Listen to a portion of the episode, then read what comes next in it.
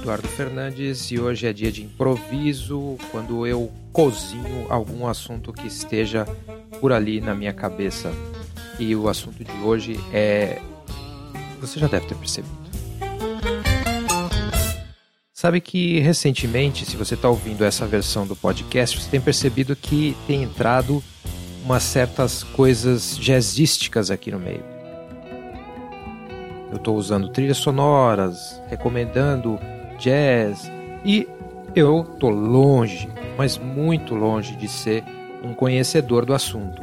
Eu tô começando a aprender jazz e começando a me envolver mais com a filosofia por trás do jazz e não só as sonoridades. Existe um processo aí de aprendizado, de treinar o ouvido e desenvolver a sua sensibilidade para entender mais ou menos ali o que está em jogo quando você está ouvindo um tipo de música como jazz.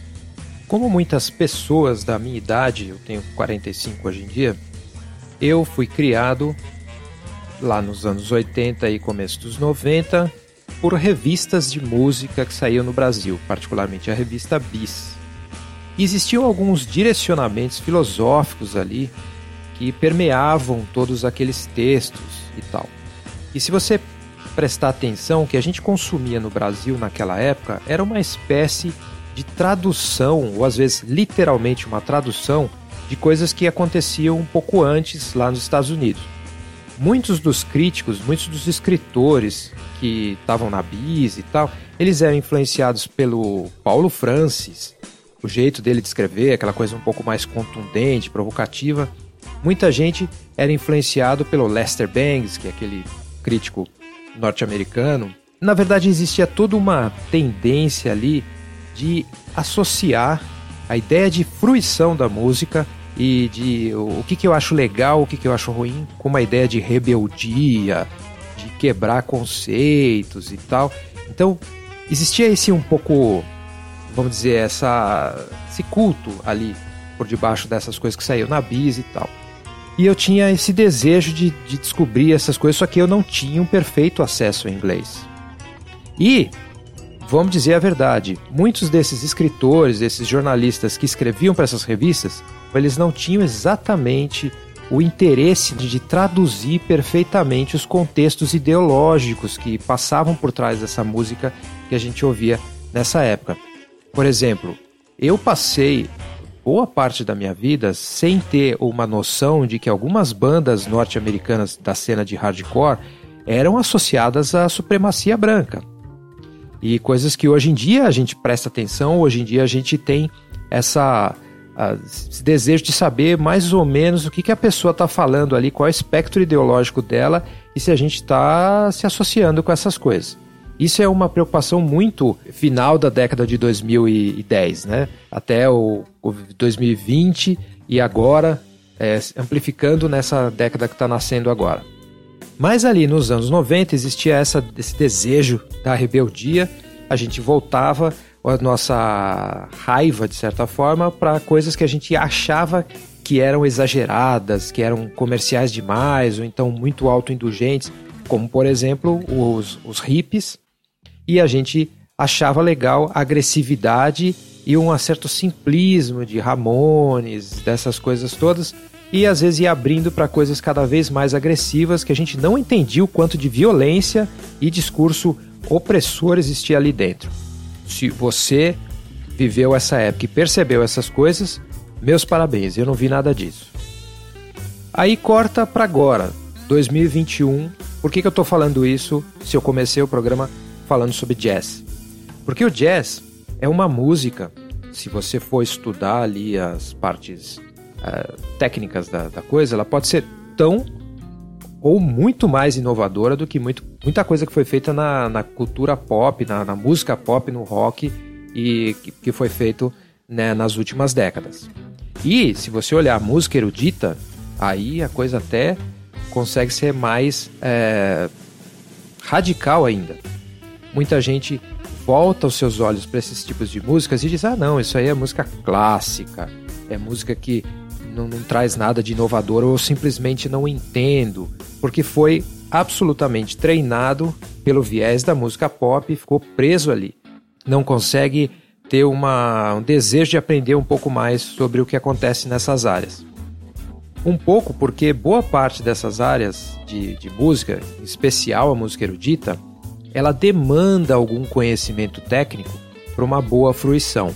Supostamente a música pop não demanda isso aí.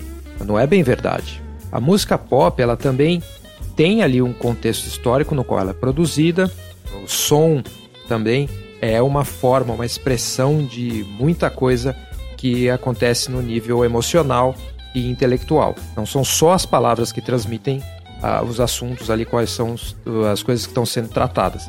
Por exemplo, você vai encontrar aí pela internet gente analisando o estilo de música dentro do, do metal, que hoje em dia é conhecido como breakdowns, que são aquelas partes lentas da música, que visa criar na plateia uma, um extravasamento da agressividade ali no ambiente controlado, que eles chamam de mosh, que as pessoas ficam se jogando umas nas outras, se batendo, e se você já participou de situações semelhantes ou conhece a história disso, sabe que muitas vezes as pessoas acabam machucadas e tal, mas ali é um ritual mesmo, assim, é um ritual bem tribal de extravasamento controlado de alguma agressividade. Então você vai ver que muitas vezes essas coisas são é, elas são exatamente planejadas para isso. Assim, eu quero fazer um breakdown na música para levantar a plateia, para fazer a plateia ficar com aquela energia e, e ter esse bounding, essa coisa de integração de um nível tribal entre o, o músico e, o, e também a, a plateia.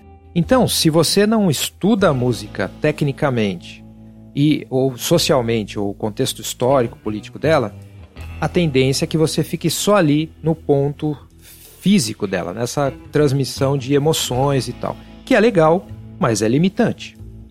Você vai conseguir ali, na pior das hipóteses, ficar apenas como um consumidor passivo de entretenimento. Alguém que só está é, ali recebendo o input físico e só eu quero consumir isso, quero consumir aquilo e fica só nesse nível de do gostei, não gostei, ou que eu lembro quando eu era moleque, ou, ou as coisas que eu tenho nostalgia, e você só fica consumindo mesmo. Então isso é um jeito de fruir a, a, a música. Muita gente pode gostar disso ou não, mas existem muitos outros. Então, lá na Bis, ou nessas revistas das antigas e tal, essa ideia de rebeldia, que eu não sei muito bem o que é, uma coisa difusa e tal, mas parece que é rebelde, parece que está quebrando alguma regra, então, ah, isso aqui é legal. Pelo menos no meu entendimento, de repente só eu que sou um estúpido e não entendi o que eles estavam dizendo na revista, mas é, é, ficava só essa coisa assim, rebeldia como uma coisa boa. Mas eu não tinha exatamente é, o, que, o que existia por debaixo disso. Porque rebeldia pode servir para QAnon, pode servir para supremacia branca, pode servir para Ku Klux Klan, pode servir para preconceito. Essa ideia, essa energia da rebeldia pode ser muito mal direcionada. Porém, uh, se você entende um pouco os conceitos, aí de repente você começa a filtrar e saber que não existe só essa energia de rebeldia, existem outras coisas a estudar ali. De volta então para o jazz. Quando você estuda o jazz, você vai ver que existe ali uma conversa, um diálogo que muitas vezes passa por rebeldia, muitas vezes passa até por agressividade, mas também existe um diálogo ali entre as fases dos músicos até ali nos anos 90, é, quando começam a surgir alguns jazzistas que tipo pós-modernos, né, que começam a juntar tudo, tipo John Zorn, que pega numa mesma música, tem 10 estilos diferentes de jazz, uma mesma música. Então eles têm é, existiu uma. Ah, a gente não vai fazer isso porque a geração anterior fazia aquilo e a gente vai fazer isso aqui para estabelecer um diálogo crítico com aquela outra geração e ou com outro grupo que está gravando e produzindo na mesma época que a gente, mas a gente está nos universos diferentes. Ou às vezes tem músicos que fazem isso com a própria carreira, é, como por exemplo Miles Davis, que passou a carreira inteira meio que. Ah, eu já fiz isso naquele disco, então vou fazer completamente diferente no outro ou então eu quero mudar aqui isso aqui experimentar com outras modalidades ou então com outro tipo de música que vem de outros tipos de países e outros tipos de culturas. Então, se você quer rebeldia, o jazz é uma música boa para você, a música erudita é uma coisa boa para você e ela tem até mais rebeldia às vezes do que a própria música pop, porque ela tem um conhecimento técnico ali. Então eles vão estudar, eles ficam, uh, muitos músicos ficam muito proficientes tecnicamente Então eles são capazes de quebrar regras mais profundas até, até porque eles estão quebrando não só as regras de, de, de, tocar mesmo, de o estilo, a concepção do estilo, mas também as regras de explicação, as regras é, da teoria e, as, e os conceitos que eles vão aprendendo, e não só aprendendo a, a parte discursiva disso, a filosófica, mas também a parte mecânica disso, como é que eu toco essas coisas. Então, assim, existia toda essa coisa aí que eu não tinha acesso naquela época. Então, eu, não, eu, eu de certa forma, eu me privei de, de ter essa, esse contato com o jazz nessa época. Ao mesmo tempo que eu aceitei muita coisa, muito lixo mesmo, não só lixo sônico, mas também lixo intelectual, é, por conta de ignorância, por não entender inglês direito, por não saber que autores ler, por não saber onde procurar informação decente. Então, hoje em dia, minha relação com a música é um pouco mais em termos de purificação do que foi o meu passado, do que necessariamente voltar para uma nostalgia. Quando você aprende sistematicamente a tocar ou mesmo a entender como funciona a música, você vai perceber que é, ela se transforma numa espécie de caminho espiritual também. Você vai tendo uma capacidade de segurar um pouco o seu desejo de ter prazer na hora ou seja, você perde um pouco da ansiedade e começa a entender os processos de treinamento, essa rotina, a repetição e às vezes até uma disciplina mesmo é muito importante, porque muitas vezes a gente acha que disciplina é só aquela coisa chata que acontece. Mas não, a disciplina é muitas vezes é aquilo que te protege de outros hábitos que os, as outras pessoas, ou sei lá, é, corporações ou processos biológicos ou sei lá o que estão tentando te impor. Então, e muitas vezes aprender uma coisa repetitiva, sei lá, caligrafia, artes de qualquer tipo, esse conhecimento técnico, essa disciplina vai ajudar você a combater outras coisas, outras disciplinas inconscientes que você ao longo da sua vida você internalizou e nem percebe. Então, esse exercício de desconectar minha mente da, do estilo que eu vinha sendo acostumado de música, por um lado é bastante prazeroso, por outro lado abre muito a, vi, a visão assim mesmo. Também ao mesmo tempo ela ajuda a descondicionar certas besteiras que eu me mantive na, durante todo o processo de minha educação pessoal, não é? Se você quer começar em jazz como eu, tem um livro incrível que é o How to Listen to Jazz que é do Ted Gioia. O Ted Gioia, muito provavelmente, se a pessoa que já conhece um pouco de jazz sabe que o Ted Gioia é um cara muito importante na, nessa área, em especial de didática do jazz, de introduzir as pessoas, contar a história do jazz e, e mostrando quais são as coisas que estavam totalmente ali em jogo. E nesse livro aí ele faz até mesmo algumas playlists de cada época do jazz para você começar a treinar o seu ouvido e, e, conhecendo mais mesmo, né? E ele fez uma série de vídeos no YouTube, isso por volta de 2019, que estão lá ainda. Hello, I'm Ted Joya, and I'm doing a series of unscripted video talks on subjects related to music and society.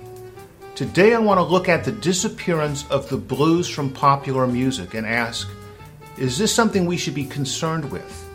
Do we need the blues as part of a healthy musical culture? Então é isso aí, esse foi o improviso de hoje.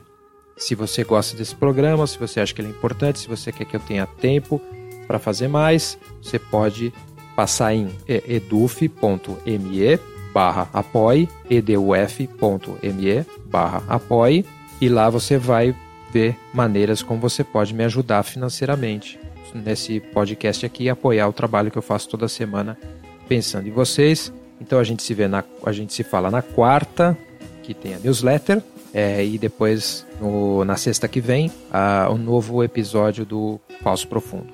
Até lá e obrigado por ouvir.